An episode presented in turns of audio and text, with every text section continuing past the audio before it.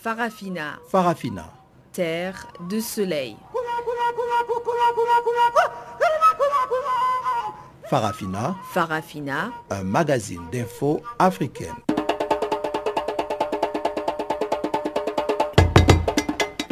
Présentation Pamela Kumba.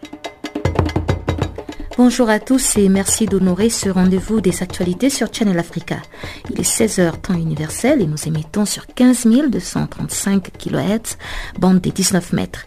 La mise en onde de ce magazine est assurée par Sfisso Machero et voici les titres. La CPI ordonne l'acquittement et la remise en liberté immédiate de Laurent Gbagbo et Charles Blé Ouverture du procès en appel pour conflit d'intérêts contre le Premier ministre mauricien Pravin Jugnot.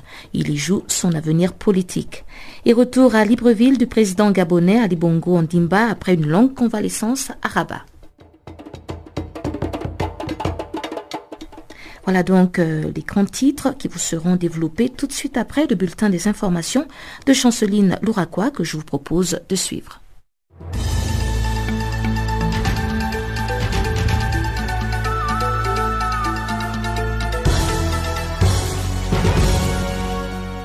Merci Pamela Kumba. Bonjour à tous et à toutes. La Cour pénale internationale a décidé ce mardi de l'acquittement de l'ancien chef de l'État ivoirien Laurent Gbagbo et de Charles Blé Goudé. Les deux hommes étaient poursuivis pour crimes contre l'humanité après les violences post-électorales de 2010 et 2011. Ce mardi, le juge a ordonné la remise en liberté immédiate de deux accusés, mais elle a été suspendue à la demande du procureur dans l'attente d'un nouvel appel.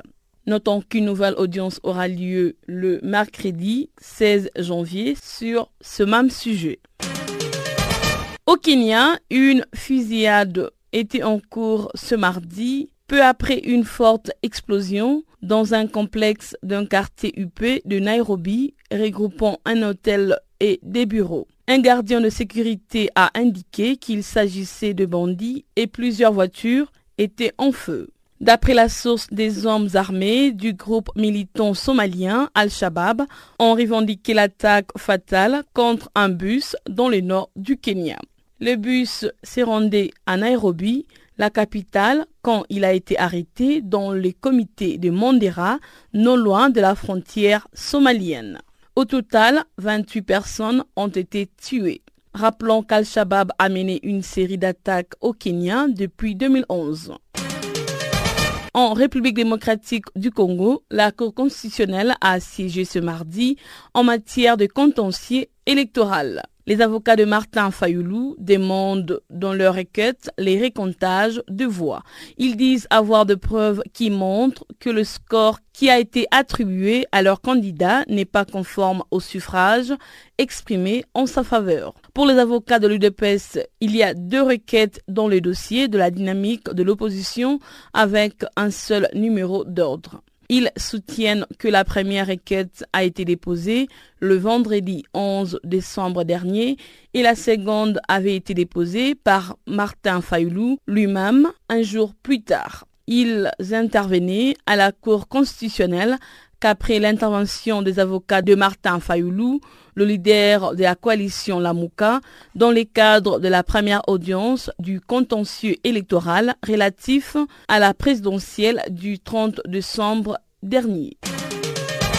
Au Gabon, c'est en toute discrétion que le président Ali Bongo est arrivé à Libreville pour prendre part à la prestation des serments des 38 membres du nouveau gouvernement. C'est la première apparition publique d'Ali Bongo devant ses concitoyens depuis le 24 octobre dernier. Pour la présidence, ses retours est placé sous les signes de la normalisation après la nomination du nouveau gouvernement et l'entrée en fonction de la nouvelle Assemblée nationale qui avait été dissoute en avril dernier par la Cour constitutionnelle, ses pouvoirs étant transférés au Sénat. Enfin, ces retours est une réponse à tous ceux qui avaient l'impression que le pays était en pilotage automatique. Au Zimbabwe, des nouveaux rassemblements ont été dispersés ce mardi à coups de gaz lacrymogènes par la police. L'accès à Internet est brouillé depuis ce matin au lendemain d'une journée des manifestations meurtrières contre la hausse des prix du carburant décrétée par le gouvernement. Et cette nouvelle hausse vient s'ajouter à des mois d'inflation qui a touché tous les produits des bases et qui a déjà provoqué d'importantes pénuries ces derniers mois. Le syndicat et plus généralement les Zimbabwéens ont l'impression que leur vie n'a pas changé depuis le départ de l'ancien chef de l'État Robert Mugabe en novembre 2017. En Somalie, le parlementaire ont voté lundi une loi permettant au président de nommer un étranger gouverneur de la Banque centrale. Auparavant, seul un Somalien de souche pouvait être nommé à ces postes, comme c'est le cas dans une grande partie du continent. Mais dorénavant, même les étrangers auront voix au chapitre. Une majorité écrasante de parlementaires, 158 personnes, ont voté pour les changements proposés par le gouvernement du président Mohamed Abdullahi Farmajo et du Premier ministre Ali Hassan Karé. 17 députés se sont opposés à cette mesure, même si le gouvernement a justifié sa proposition en affirmant que le pays avait besoin de toutes les compétences disponibles pour changer de destin.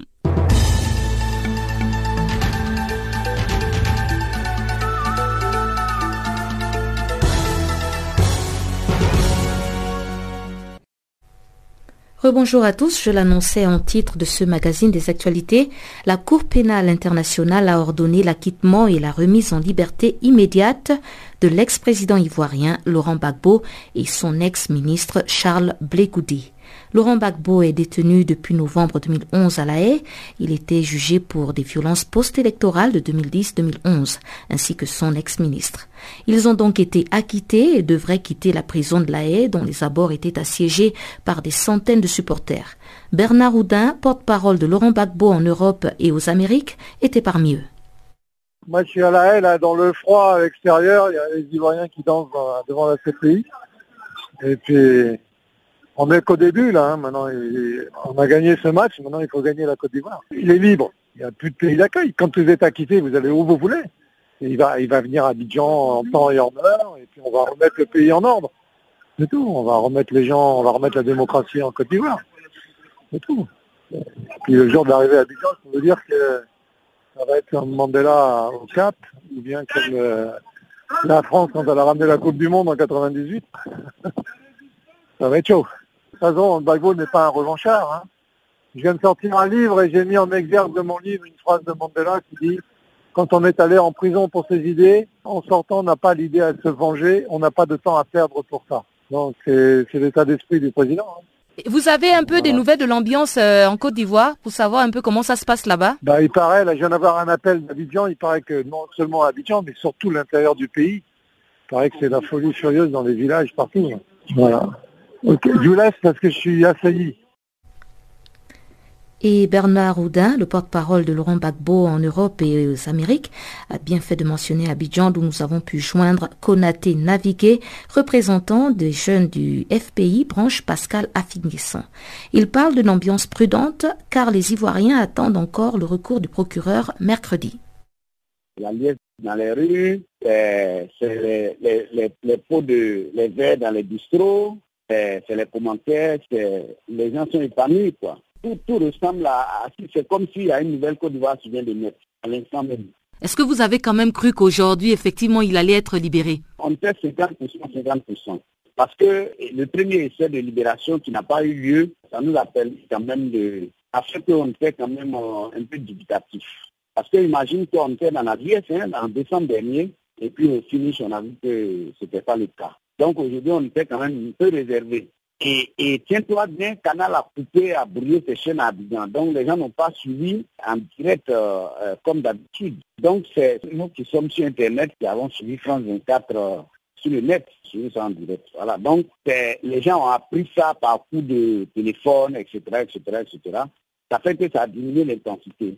Mais comme il y a, c'est demain que ça va, ça va se savoir définitivement, je pense qu'on sera prêts pour demain. Quoi. Pourquoi demain Puisque la Cour a ordonné sa libération immédiate et son acquittement? Oui, mais ils ont suspendu l'audience et ils ont dit que le procureur pourrait faire appel, avait jusqu'à demain pour faire appel. Voilà, donc euh, on ne veut pas tomber dans la même erreur qu'en décembre. Donc on boit le vin, là je suis déjà mon, mon deuxième champagne, mais on ne veut pas se saouler. Quoi. Avec la libération, avec cet acquittement de Laurent Gbagbo, quelle pourrait être la nouvelle tendance? La, la, nouvelle tendance va dépendre du président Gbagbo. La nouvelle tendance, euh, ça va dépendre aussi de, la conjoncture. Euh, ici, le président Gbagbo est, condamné à 20 ans. Est-ce que les, Ouattara vont le laisser venir à Abidjan? Est-ce qu'ils vont euh, prendre une loi pour, pour la quitter, pour les libérer définitivement, ou alors ils vont, de peur de, perdre le pouvoir, est-ce qu'ils vont, ils vont jouer le, le jeu pour qu'ils ne, ne reviennent pas Donc, quand il arrive pour qu'on le condamne? Donc, c'est tout ça qui sont des inconnus sur lesquels on doit faire des analyses euh, dans les jours, dans les heures à venir. En tout état de cause, sa libération déjà change le paysage politique en Côte d'Ivoire. Et croyez-moi, euh, euh, il, y a, deux camps en Côte d'Ivoire. Il y a un camp qui est dans la joie absolue et il y a un autre camp qui est, depuis quelques heures dans l'inquiétude. C'est le camp du président Ouattara. Mais y a-t-il lieu de s'inquiéter? Est-ce que le camp Ouattara pourrait être victime d'une revanche de la part de Laurent Gbagbo, par exemple Non, non. Ça, c'est exclu. Le président va venir faire la réconciliation des Ivoiriens. Et, justement, si vous vous souvenez, dans nos revendications, on disait toujours qu'il y a un acteur principal qui n'est pas là et la réconciliation serait difficile sans cet acteur. Donc aujourd'hui, le président vient le cœur blanc et en pardonnant à ceux qui l'ont offensé et en, s'excusant aussi à ceux qui l'auraient euh, offensé. Donc, il n'y a, pas de, vengeance dans, notre stratégie, dans notre esprit. Nous venons pour aller devant les, les Ivoiriens en 2020 pour reprendre le pouvoir et pour montrer qu'on n'avait pas, toutes les accusations étaient fausses, étaient erronées, que c'était des accusations politiques. Et voilà, comme l'a dit Navigué Konaté, les prochains jours seront décisifs pour l'avenir de Laurent Gbagbo, mais qu'à cela ne tienne, les réactions de joie se poursuivent. Nous avons aussi tendu notre micro à Kochi Evariste, le secrétaire général du FPI en Afrique du Sud. Ben, je crois que la lutte a été une lutte âpre. Je dois remercier tous les acteurs qui ont été au four et au moulin pour que ce rêve soit transformé en réalité. Je dois remercier tous les Ivoiriens qui ont cru à ce rêve parce que ce n'était pas une évidence par rapport à ce que nous savons de la méchanceté des nations occidentales qui ont orchestré cela, qui ont fabriqué une rébellion, qui ont voulu atteindre leur objectif à tout prix et qui ont imposé quelqu'un à la tête de la Côte d'Ivoire en, la personne d'Alassane Ouattara. Et ce chef-d'œuvre, entre guillemets, de Sarkozy, qui a lui-même reconnu lors de la prise, disons, de fonction d'Alassane Ouattara, le jour où il a été, on peut dire, intronisé. Je me rappelle encore les mots de Sarkozy qui disait, qui disait, nous avons chassé Bago et nous avons mis Alassane Ouattara à sa place. Je crois que ce sont des mots forts. Nous sommes contents, nous remercions le Seigneur qui a bien voulu nous donner cette chance de construire une nation. Vraiment, nous sommes d'autant plus contents que je n'ai pas de mots pour traduire cette fierté, cette victoire et cet honneur que Dieu nous fait aujourd'hui. Alors, c'était un combat de longue haleine. Qu'est-ce qui vous a permis de tenir jusqu'à ce jour et d'y croire aussi à, en la libération de Laurent Gbagbo et Charles Blé-Goudé? La nation ivoirienne est une nation fantastique. Nous aimons les gens, nous croyons en Dieu et nous avons voulu être du côté de la vérité. Nous sommes unis, en fait. Nous sommes unis, nous avons cru à la justice internationale c'est vrai que à certains moments, cette justice-là a fait défaut au monde entier, aux pays pauvres. Mais nous, en tant qu'Ivoiriens, nous nous aimons tellement que nous avons voulu aller croire jusqu'au bout. Et voilà que ça a payé, la lutte a payé, parce que nous ne pouvons pas comprendre que quelqu'un qui est innocent puisse être à la place des gens qui ont pris les armes pour combattre quelqu'un qui a été démocratiquement élu. Mais Dieu, notre Dieu, est un Dieu de, parole. Babo lui-même l'a dit. l'autre nom de Dieu, c'est le temps. Ce temps a triomphé. Et voilà Gbagbo qui a été patient, qui a voulu que ce temps-là triomphe du, mensonge. La vérité a fini par triompher. Voilà que Gbagbo est libre. Voilà que la Côte d'Ivoire est libérée. Nous attendons les jours prochains pour voir ce qu'il va advenir de notre pays. Je crois que toutes les forces vives qui ont compris cela et qui, se sont embarquées euh, dans la lutte pour la vérité. Vous vous rappelez qu'il y a deux jours de cela, Soro a rendu sa démission à la Ouattara du poste du président de l'Assemblée nationale. Babou a demandé au FPI de rejoindre Henri Bédier et qu'au sein de l'EDS, nous, tous, nous puissions euh, proclamer la, victoire de la vérité. Et je crois que maintenant que Babou est libre, je crois qu'il n'y a simplement qu'à célébrer et on verra ce, qui, ce que nous allons faire.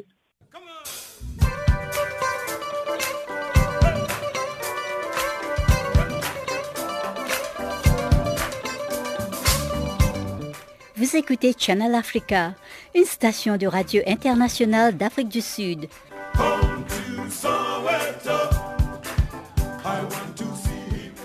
Maman, c'est Channel Africa. Ouverture ce mardi du procès en appel pour conflit d'intérêts contre le Premier ministre mauricien Pravin Juknot qui joue son avenir politique dans cette affaire. L'affaire dite Medpoint a été débattue pendant plus de deux heures de plaidoirie devant le Judicial Committee du Privy Council. Le Premier ministre est accusé d'avoir contribué à l'ouverture d'une clinique pour sa sœur. Réaction de l'honorable député de l'opposition Xavier Luc Duval, joint depuis l'île Maurice. Ben, je crois que nous sommes, probablement nous, dans le Parti mauricien, nous ne souhaitons pas le malheur de personne. Le procès est en cours là en ce moment même. Les points intéressants sont soulevés de part et d'autre.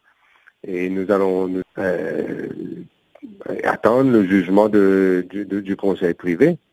Et pour nous, c'est maintenant entièrement dans la main de la justice.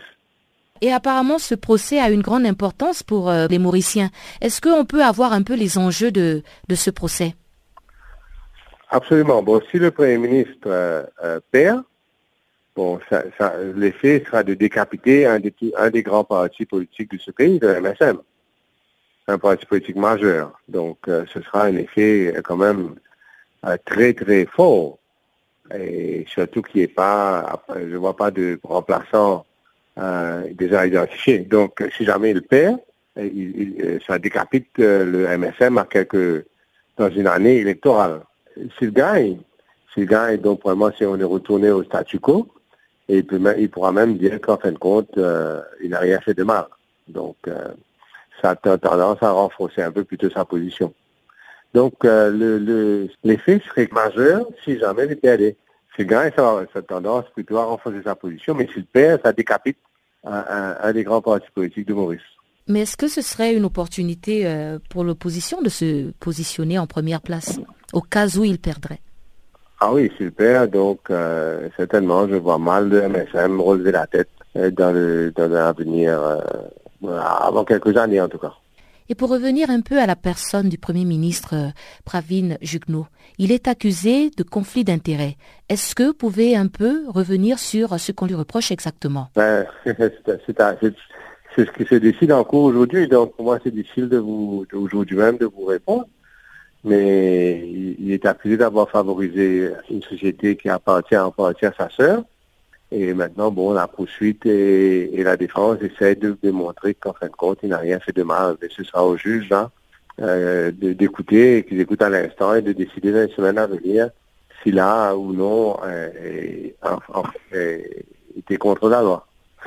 C'est difficile là aujourd'hui. Hein. Euh, nous suivons tous en ce moment même le procès. Et bon, il y a des arguments d'un côté et de l'autre, mais c'est le travail des juges de statuer. Et c'est quand même euh, bien pour Maurice que nous avons encore jusqu'à présent le Conseil privé de la Reine comme l'ultime euh, cour d'appel à Maurice, que euh, les gens font confiance au, judiciaire et nous sommes un, État de droit. même que l'état de droit est tellement respecté que même le Premier ministre est amené en cours. Donc c'est quelque part un, très bon signe en ce qui s'agit de la réputation de Maurice. Que nous avons, nous arrivons même au stade de pouvoir amener le, Premier ministre en cours. Un Premier ministre qui est en fonction. Oh, donc, pendant qu'il est en procès, il garde entièrement toutes ses fonctions. Il n'est pas suspendu le temps Oui, que euh, s'achève la procédure. Non, non, non, non. Il avait démissionné quand il était ministre, quand il avait été trouvé coupable. Mais après, la Cour euh, euh, suprême l'avait exonéré de blâme. Donc, il s'en était retourné à son poste. Et donc, maintenant, si bien sûr on le trouve coupable, il aura à partir, mais sinon, il va rester.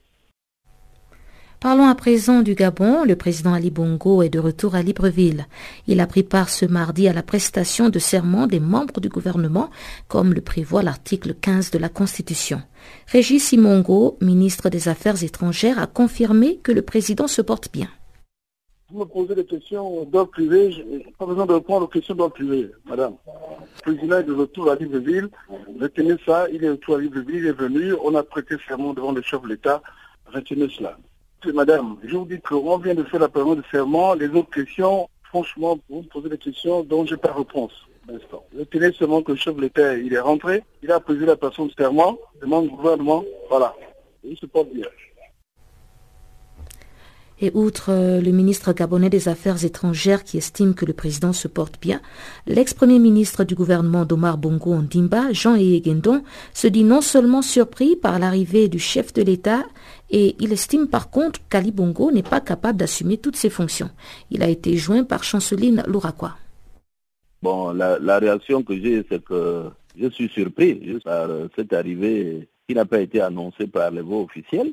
Je ne sais pas pourquoi, mais toujours est-il que, compte tenu de tout ce qui s'est dit autour de son état de santé, euh, je ne peux que m'étonner. Bon, il se trouve qu'il est à Libreville, d'après ce qui se dit. On verra la cérémonie et après. Comment se porte le président Ali Bongo maintenant? Est-il accompagné de son médecin? Je ne sais pas. euh, tout ce que je peux dire, c'est que compte tenu de son état de santé, euh, je pense qu'il n'est pas en mesure euh, d'assumer ce rôle-là, mais puisqu'il est arrivé, euh, on va voir ce qui va se passer, c'est tout. Pensez-vous qu'après la prestation, il va se retourner au, au Maroc ou bien il va rester au Gabon? C'est une hypothèse qui a été aussi indiquée, mais c'était une, une hypothèse. Est-ce qu'il va retourner? Est-ce qu'il ne va pas retourner? Ben, On ne sait pas. C'est pourquoi je vous disais qu'on verra après la cérémonie ce qui va se passer. Africa, oh, yeah. Africa, oh. Africa, Africa, Africa, Africa. eh. Je m'appelle Salif Keita. Vous écoutez Channel Africa, la voix de la renaissance africaine.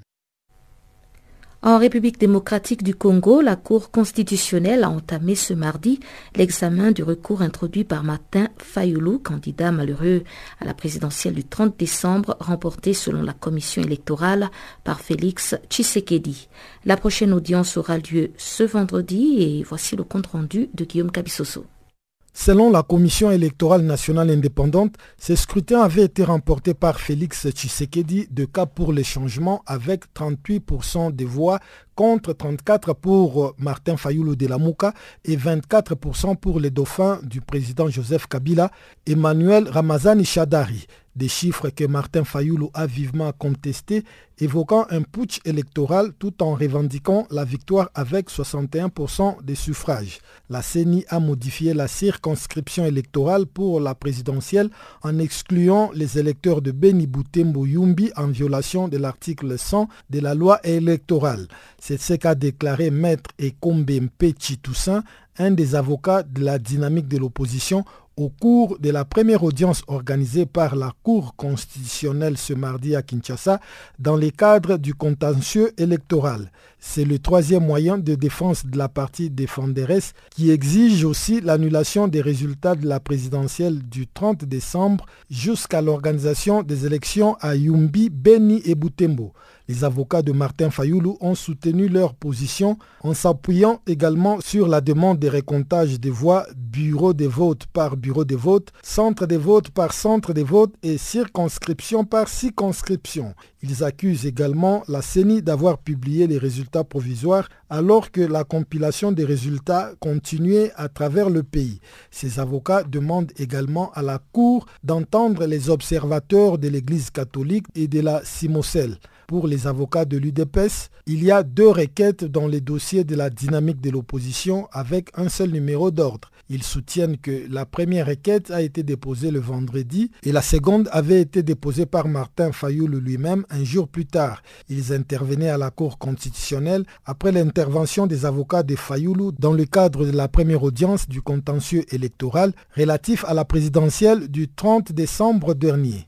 Maître Chidibi de l'UDPS, par exemple, estime que la deuxième requête doit être rejetée par la Cour parce que, dit-il, elle n'a pas été enrôlée. Dans le cas, ajoute Maître Chidibi, les deux requêtes doivent être rejetées pour défaut de qualité dans le chef de Martin Fayoulou. Pour Peter Kazadi, la dynamique de l'opposition doit elle-même apporter le preuve des allégations en lieu et place de s'appuyer sur les observateurs de la CINCO, de l'ECC et de la Simogel. La conférence épiscopale qui avait déployé plus de 40 000 observateurs lors du scrutin avait de son côté déclaré que les résultats publiés par la CENI n'étaient pas conformes à la réalité des urnes. Partageant l'avis du clergé, des institutions et puissances internationales dont la Belgique, la Conférence internationale sur la région des Grands Lacs et la SADEC ont aussi proposé un récomptage de voix. Si la Cour constitutionnelle arrivait à confirmer les données de la Commission électorale nationale indépendante, Félix Tshisekedi devrait devenir le cinquième président de la République démocratique du Congo, le premier à bénéficier d'une transmission pacifique et démocratique du pouvoir. Il devra dans ces cas prêter serment les mardis prochains. Guillaume Kabisoso pour Canal Afrique. Et on en parlait dans nos précédentes éditions. Au Sénégal, le Conseil constitutionnel a publié lundi la liste des cinq candidats retenus pour l'élection présidentielle du 24 février. Parmi ces candidats figurent le président sortant Macky Sall et le député Ousmane Sonko, l'un des principaux leaders de l'opposition, après le rejet de Karim Ouad et Khalifa Sall. Ousmane Sonko aurait beaucoup de chances de battre Macky Sall, selon l'analyste politique Hassan Samb. Il est interrogé par Chanceline Louraquois. Il s'agit de Macky Sall, donc le président de la République, c'est le candidat sortant. Il est donc candidat de la coalition Benno Bokyakar, c'est sa coalition. Il y a aussi Idrissa Seck de la coalition IDI 2019. Il y a aussi Madi Kenyan de la coalition Madiké 2019. Il y a aussi donc Issa Sall euh, du parti PUR, qui est un parti créé par le marabout euh, Mustafa Si.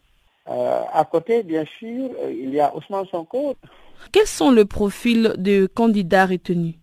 Écoutez, c'est d'abord les hommes politiques traditionnellement dans le Landerneau, c'est-à-dire ceux qui souvent se battent, euh, comme Idrissa Seck, qui ont toujours été là, mais il y a quand même un candidat qui un peu bouscule les habitudes, c'est Ousmane Sonko.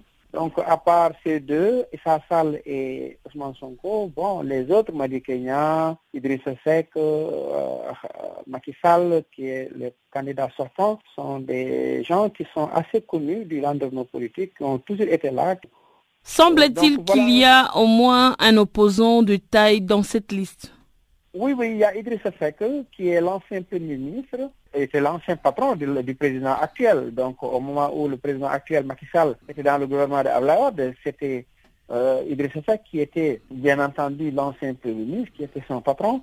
Idrissa Seck est le, donc le leader du Parti Réuni. C'est quelqu'un qui est déjà été opposant du président Ablaïwad et qui n'a pas réussi à être président à l'époque. Donc aujourd'hui, c'est quelqu'un sur lequel peut-être euh, il faudra compter. Parmi ces cinq candidats euh, retenus, qui a plus de chances de battre euh, le président sortant Macky Sall? Aujourd'hui, c'est Ousmane Sonko, c'est le jeune Sonko. C'est quelqu'un qui, aujourd'hui, ne cesse de monter en popularité. Donc, c'est Ousmane Sonko. Et au-delà de Sonko, bien entendu, Idrissa Seck. Voilà. Mais d'abord Sonko, d'abord, parce que c'est le phénomène, c'est un phénomène au Sénégal, le phénomène Sonko. C'est un peu, euh, comparativement à ce qui se passe en France, c'est un peu le, le phénomène Macron ici. Parlons un peu de PDS, le parti de Karim Ouadé. Maintenant que leur leader a été recalé, pensez-vous qu'ils vont faire euh, une alliance avec les cinq candidats retenus? Voilà, justement, c'est là il y a effectivement euh, quelque chose que les Sénégalais attendent avec impatience de voir quelle sera l'attitude du Parti démocratique sénégalais. Parce qu'il ne cesse de dire, le parti officiellement, que c'est Karim leur candidat, il n'y a pas de plan B, et que de tous les cas, si Karim n'est pas candidat, il n'y aura pas d'élection. Mais concrètement, ils n'ont pas les moyens politiques d'empêcher la tenue du scrutin. Donc, ils devraient quand même euh, avoir un plan B. Et que le c'est plan B? Et c'est ça le réalisme. Le plan B, ce serait logiquement Madi Kenya, maître Madi Kenya, qui vient de, du parti, qui était membre du comité directeur du parti, qui n'a jamais quitté le parti, même si les candidats euh, à côté de Karim, qui est candidat aussi, qui était candidat, euh, Madi n'a jamais été exclu du parti. Donc on s'imagine bien que, bon, euh, s'il faut soutenir quelqu'un, il, faut, il faudrait soutenir le frère du parti. En observant le militant de Khalifa Sall, vers qui ils peuvent se tourner, selon vous? Logiquement, ils devraient soutenir Idriss Seck parce qu'il y avait une large coalition qui s'appelait Manco euh, Sénégal, euh, c'est-à-dire être ensemble, assister le Sénégal. dans cette coalition, il y avait Idriss Seck, Khalifa Sall et Malik Gakou. Et je pense qu'il y avait une sorte de deal, un protocole euh, qui consistait à dire, bon, d'abord, au législatif, il faut soutenir Khalifa Sall. Le fait avait soutenu Khalifa Sall au législatif. Et qu'à la présidentielle 2019, Khalifa Sall allait soutenir Idriss. Mais malheureusement, apparemment, les partisans de Khalifa Sall ne veulent pas du soutien euh, à Idriss Seck.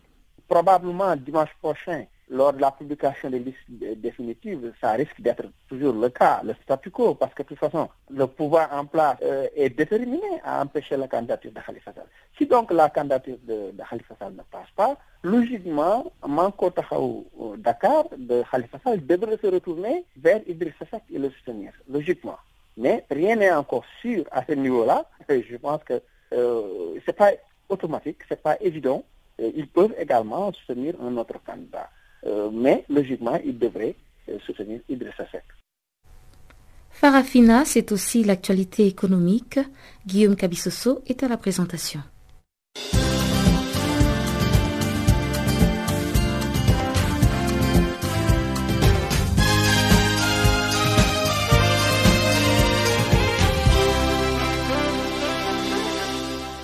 Bonjour à tous et merci de l'attention que vous accordez à cette page des informations économiques.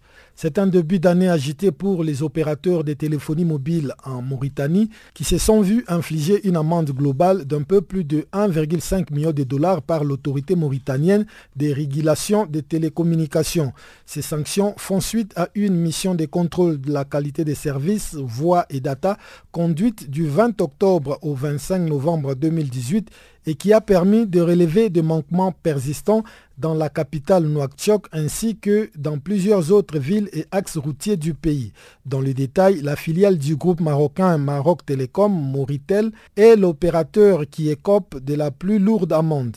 Les régulateurs lui assènent une sanction d'environ 1 million de dollars. Au second rang arrive Mattel qui doit s'acquitter de l'équivalent de 330 000 dollars tandis que la filiale du groupe soudanais Sudatel, Shingutel, écope la moindre lourde amende et devra payer environ 294 000 dollars.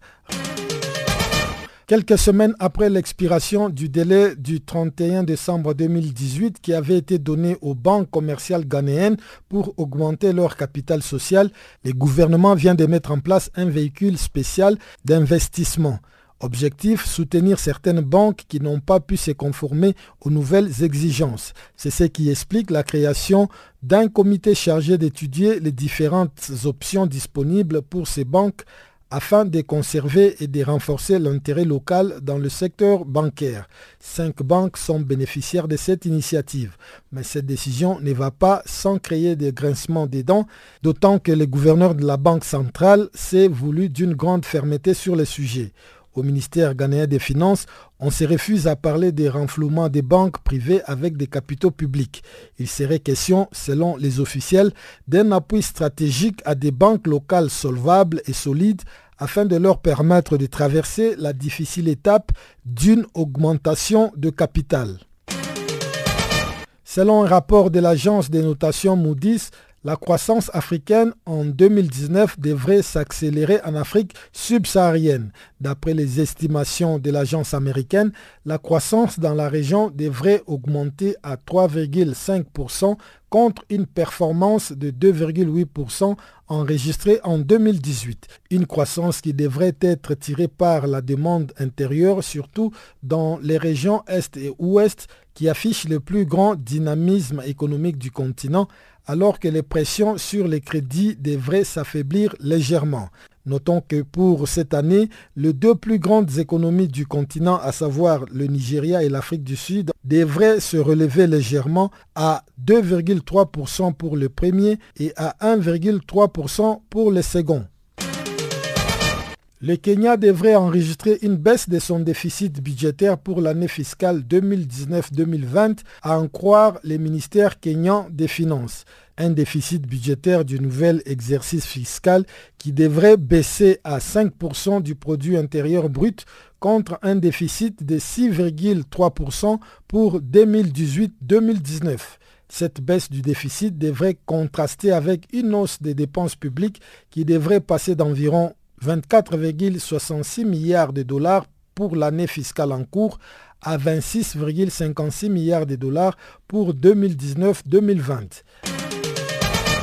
Enfin, à partir de février prochain, le gaz égyptien va officiellement recommencer à être livré en Jordanie après une suspension de près de 7 ans. Selon Tarek El Moula, le ministre égyptien du pétrole, le volume livré à la Jordanie devrait rapidement atteindre 250 millions de pieds cubes, soit les niveaux retenus dans le cadre de l'accord initial des livraisons signé entre les deux pays en 2003 pour Hamdi Abdel Aziz, porte-parole du ministère égyptien du pétrole, la reprise des exportations vers la Jordanie est une étape importante vers l'exportation du gaz égyptien sur les marchés européens, l'un des plus dynamiques du monde. Actuellement, le gouvernement égyptien travaille avec les compagnies internationales à renforcer l'autosuffisance et à développer une industrie gazière pour l'exportation, notamment avec le gaz naturel liquéfié. Un accord a récemment été trouvé entre les gouvernements israéliens et égyptiens pour importer du gaz afin de les traiter dans le pays d'Afrique du Nord pour l'exportation vers l'Europe. L'Égypte vise notamment l'Italie, l'Espagne et la France où les exportations devraient démarrer à partir de 2020.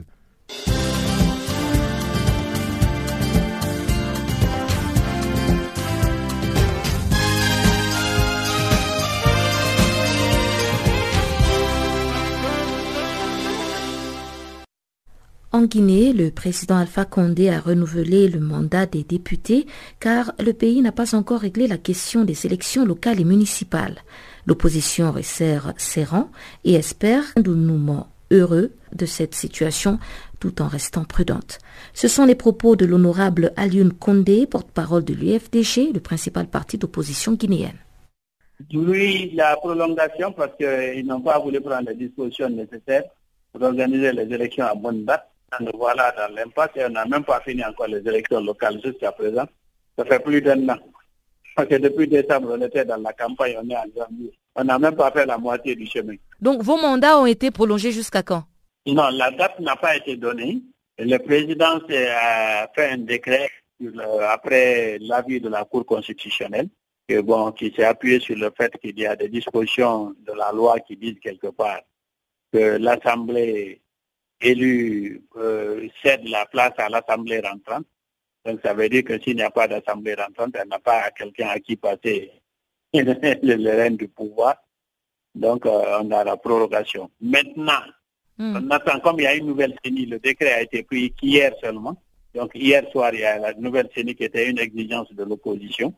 Hmm. Et donc on attend qu'elle s'installe et qu'elle fasse un chronogramme pour indiquer à quel moment elle va faire les élections. C'est à partir de là que le président va reprendre un second décret pour dire donc que la prolongation prend fin à telle date.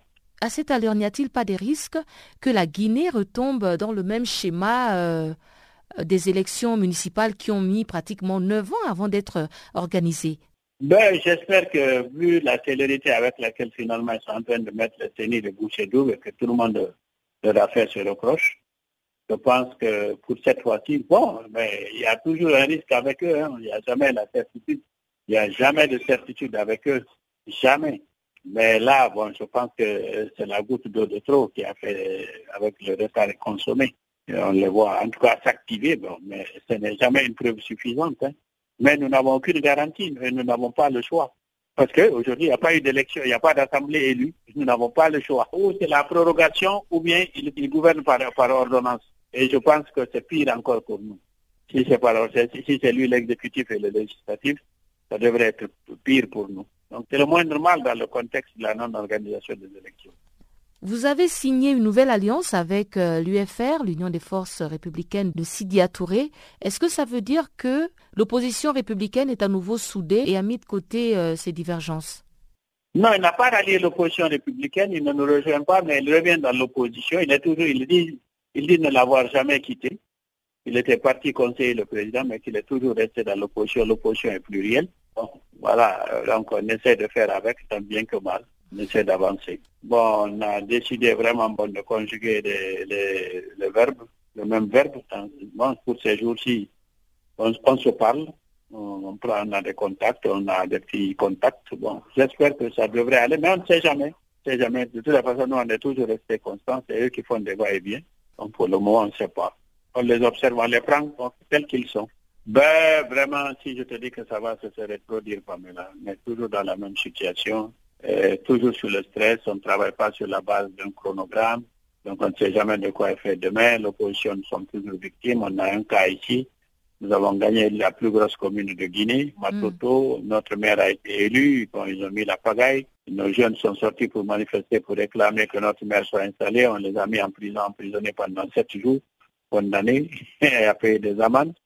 Alors que celui qui a perturbé a été arrêté et relâché, relaxé. Et comme donc il est de la mouvance. Donc, euh, comme toujours, euh, l'effet de Damoclès, c'est sur nos têtes et le glaive, c'est sur nos corps Voilà la situation. Donc, ce n'est jamais calme. On nous impose, euh, il y a l'armée dans les rues, plus de manifestations. Donc, voilà. Dès que vous sortez, c'est des gaz lacrymogènes. Mais quand c'est le pouvoir, ils peuvent sortir. Donc, c'est pas, c'est dire que rien ne va. La situation économique est tendue.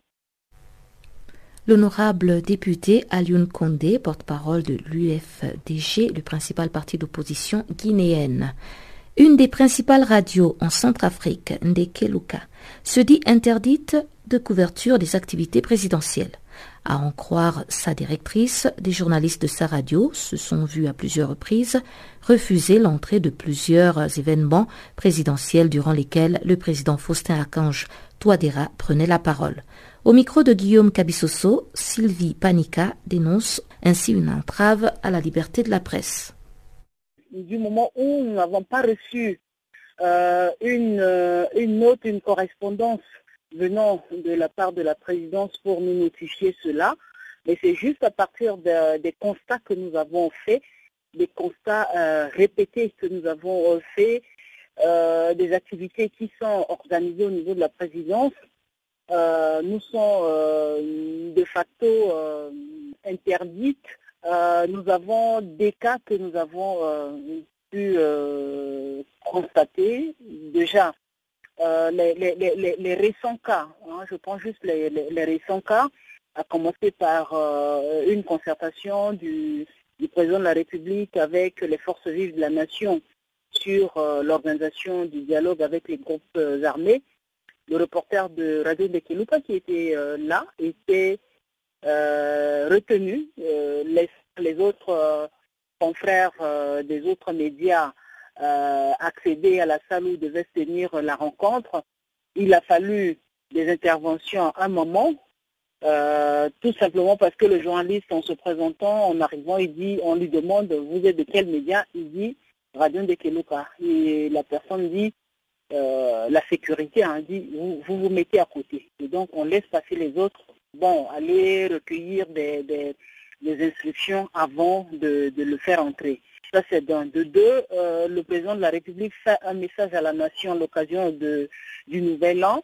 Non seulement la radio euh, n'est pas invitée pour prendre cette déclaration, puisque généralement ça se fait la veille de, la, de la nouvelle année, donc, la radio n'est pas invitée, mais on a encore donné des instructions au directeur général de Radio Centrafrique qui va dire ouvertement à notre confrère qui voulait aller récupérer les sons au niveau de Radio Centrafrique pour dire non, j'ai reçu des instructions pour ne pas donner à Ndekeluka ces éléments. Oui, depuis combien de temps, madame, cette situation durait avant que vous n'arriviez à cette conclusion? Bon, euh, au fait, ce n'est pas toutes les activités de la présidence que nous couvrons. C'est des activités euh, par moment que nous allons pour, euh, pour couvrir, mais le plus souvent, nous ne sommes pas invités. Parfois, on apprend quelques temps après qu'il y a eu telle, telle chose au niveau de la présidence, et puis on se pose des questions, mais pourquoi nous ne sommes pas invités et pourtant nous diffusons, c'est des informations qui intéressent notre, notre auditoire. Euh, depuis, ça va faire euh, sensiblement euh, presque une année hein, que nous avons ce genre de, situation, mais c'est parti du fait que le porte-parole conseiller du président de la République en communication, quand il était arrivé, il s'était rapproché de la radio pour avoir un partenariat. nous demandons d'abord dans le partenariat de dégager des espaces pour lui permettre de relayer les activités de la présidence de la République. Après, quand on lui a fait euh, un devis, euh, apparemment le devis ne rentrait pas dans le budget, dans son budget, et donc il trouvait ça trop trop exorbitant. Et donc du coup, euh, pour lui, c'est une manière de, de de ne pas collaborer avec la présidence. De manière un peu plus concrète, qu'est-ce que la présidence de la République centrafricaine reprocherait-elle à votre radio, à la radio Ndekeluka le fait de ne pas euh, accepter de diffuser la rétroactualité considérée comme point de presse par le conseiller porte-parole du président de la République, porte-parole de la présidence de la République, ça il n'a pas, il n'a pas aimé.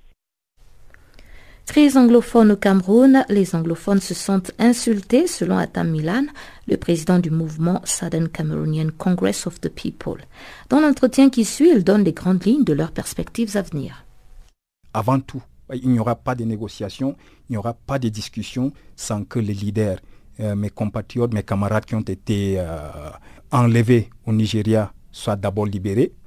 Deuxièmement, nous demandons à ce que les négociations se font dans un pays neutre euh, entre deux parties, disons, égales, entre le Cameroun et le Southern Cameroun. C'est, ça, ça sont des conditions qu'on a déjà mises sur table. C'est déjà sur table depuis longtemps. Ça dépend de M. Bia. Mais entre-temps, nous, on va se défendre. Mhm. Il y a beaucoup de spéculations sur vos financements. Euh, d'aucuns évoquent euh, un soutien américain, d'aucuns mm, mm. parlent euh, du Boko Haram. Alors, mm. d'où vous vient votre financement, financement. pour pouvoir maintenir au moins vos hommes qui sont sur le terrain? Comme je vous ai dit, nos hommes qui sont sur le terrain, ce ne sont que des, des petits étudiants qui, il y a deux ans, n'étaient que des étudiants. Aujourd'hui, ils se défendent avec le couteau, avec les machettes, parce que c'est tout ce qu'ils ont pu trouver. Alors, on les soutient, on doit les soutenir, on doit les défendre, parce que nous savons que la guerre a été déclarée par l'autre. Alors, parlons des financements et de tout ce qu'ils racontent. Comme j'ai toujours dit, euh, c'est cette arrogance qui, qui, qui fait que nous soyons si énervés. Parce que au moment où on avait commencé nos revendications, il y a certains de nos, de nos amis les francophones qui disaient Ah, vous voyez, les anglophones, ils, n'ont pas la capacité de s'exprimer. Il doit y avoir une troisième partie. Il doit y avoir un pays étranger qui les soutient, qui les dit, qui les dit ce qu'ils doivent, dire. Ça sont des choses qui, c'est comme ça, ils nous insultent et c'est pour cela que nous avons décidé de ne plus rien avoir avec le Cameroun francophone. Alors, parlant de nos projets de cette année, c'est vrai, on doit d'abord tout dire, vous devez le savoir d'ailleurs, que le Cameroun est à genoux financièrement, économiquement. Nous le savons très bien. Pour cette année, euh, nous allons continuer avec euh, nos projets. Euh, le projet de terrasser finalement l'économie camerounaise. en ce qui concerne tout ce qui se passe sur le terrain, nos garçons seront beaucoup plus, beaucoup plus, comment dirais-je, ils auront beaucoup plus de soutien tout simplement parce que la guerre, comme je vous ai dit, ce n'est pas nous qui avions déclaré la guerre, c'est le président Bia. Mais comme la guerre est déclarée, on n'aura pas de choix que de se défendre. Alors, donc il y a tout premièrement nous allons nous lancer dans tout ce qui est diplomatique, la diplomatie. On en a déjà commencé cette année passée, où on a fait quand même un, petit tour du monde. On était aux États-Unis, on était à Addis Ababa, en Éthiopie. On va, on va continuer avec. en ce qui concerne euh, la, défense de notre, de, notre territoire. Nous allons continuer avec, euh, euh, tout, en, tout en espérant que le, le, monde tout entier va. Et d'ailleurs, je, dirais même qu'il y a aujourd'hui une prise de conscience mondiale qui n'était pas là il y a, il y a un an c'est grâce au travail que nous avons abattu et j'espère qu'on va continuer avec juste pour que les gens puissent comprendre ce que nous parcourons en tant que peuple, en tant que territoire. Parce que très souvent et pour très longtemps, euh, le Cameroun avait trompé le monde en disant que le Cameroun était un pays francophone, il n'y a aucun problème au Cameroun, c'est un pays stable et tout ça. Ce sont des déclarations mensongères. Tout ça, on a pu euh, démentir et on va continuer avec. Et on retrouve encore une fois Guillaume Gabissoso pour le bulletin des actualités sportives du jour.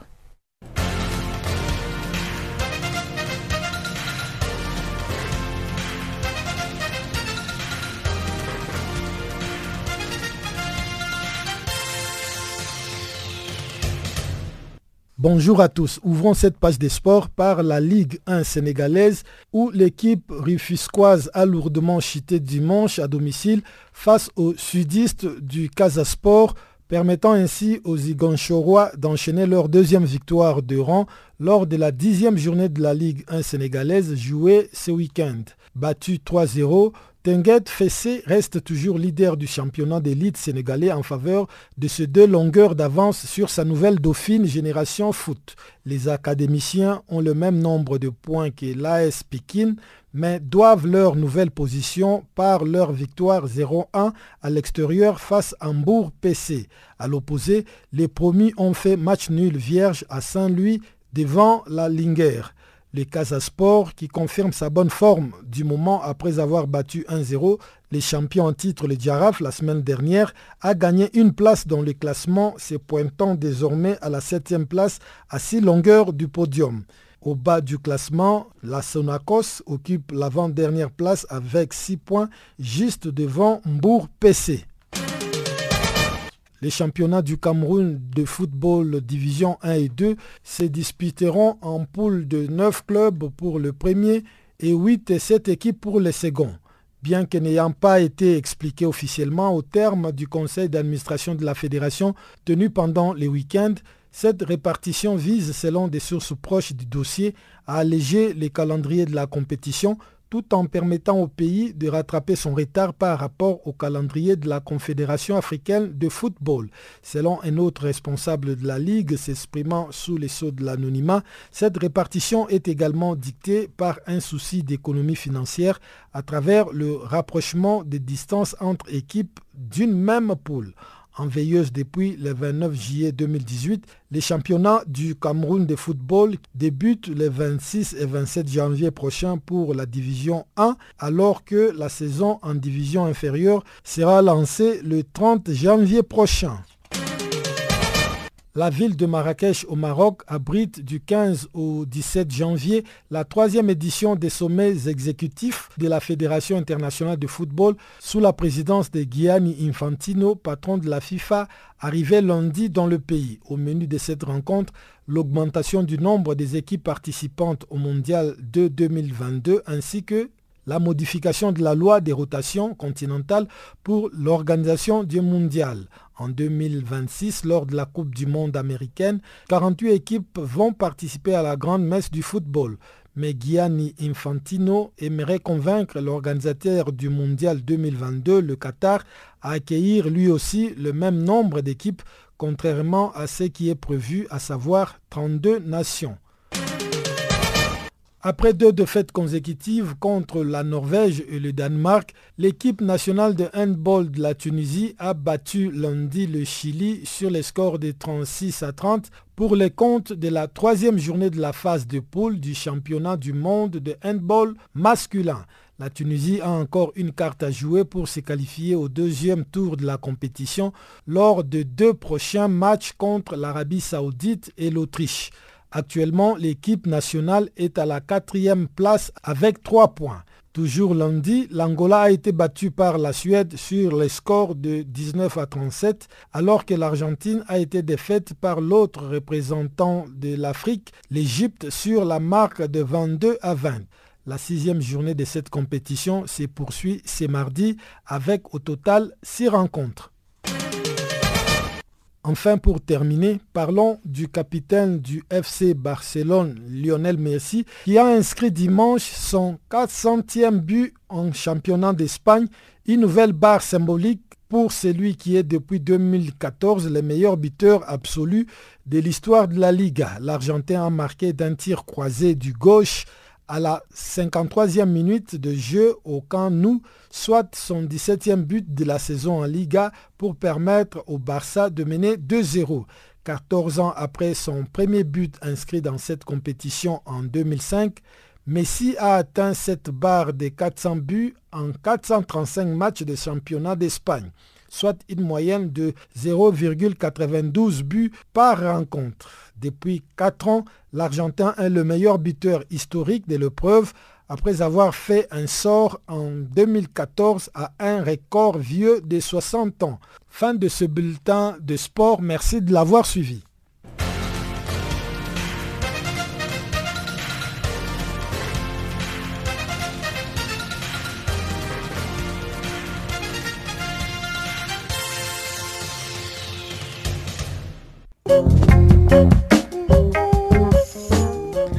Farafina, c'est terminé pour ce soir. Merci de l'avoir suivi. On se retrouve demain, même heure, même fréquence, pour un autre périple des actualités africaines. Au revoir.